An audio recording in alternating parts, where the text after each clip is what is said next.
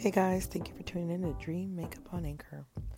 Tonight's topic uh, is about Mr. Kanye West. I was on my Facebook uh, a little earlier and I had caught it live and I was all in. It was as if I was in the room. And what I can tell you is on Dream Makeup, I'm all about people dreaming. And the fact that he has already conquered his dreams, I guess, if you, if you will, uh, from what my perception of him is, is that he is a it man. He has made it.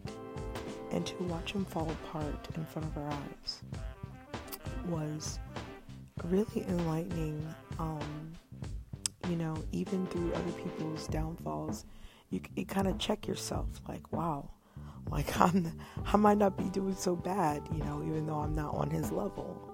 Um, even though I don't think anyone's on his level. Um, I think that he had a message.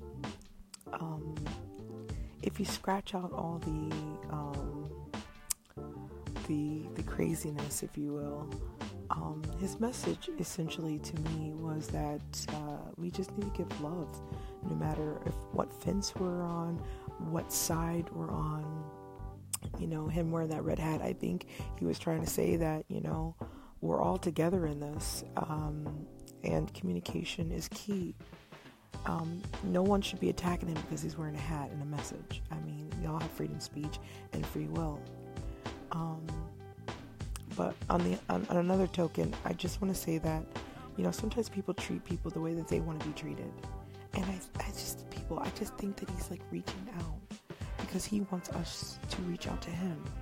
You know, I mean, at what point in your life do you want to, during an interview in front of the world, stand on a tabletop and try to get everyone's opinion?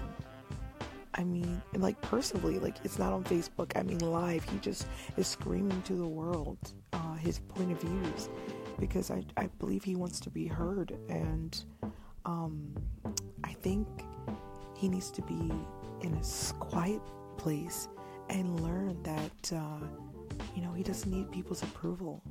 Your thoughts are your thoughts, your free thoughts are yours. And it's up to you to uh, react on those. And the best thing is not to react, but to create, you know. Anyway, I hope that he can find himself through this journey, and I hope that we can give him, uh, you know, non prejudice um, platform for his free thought and uh, hopefully keep his dream going. And you keep dreaming. Good night, guys.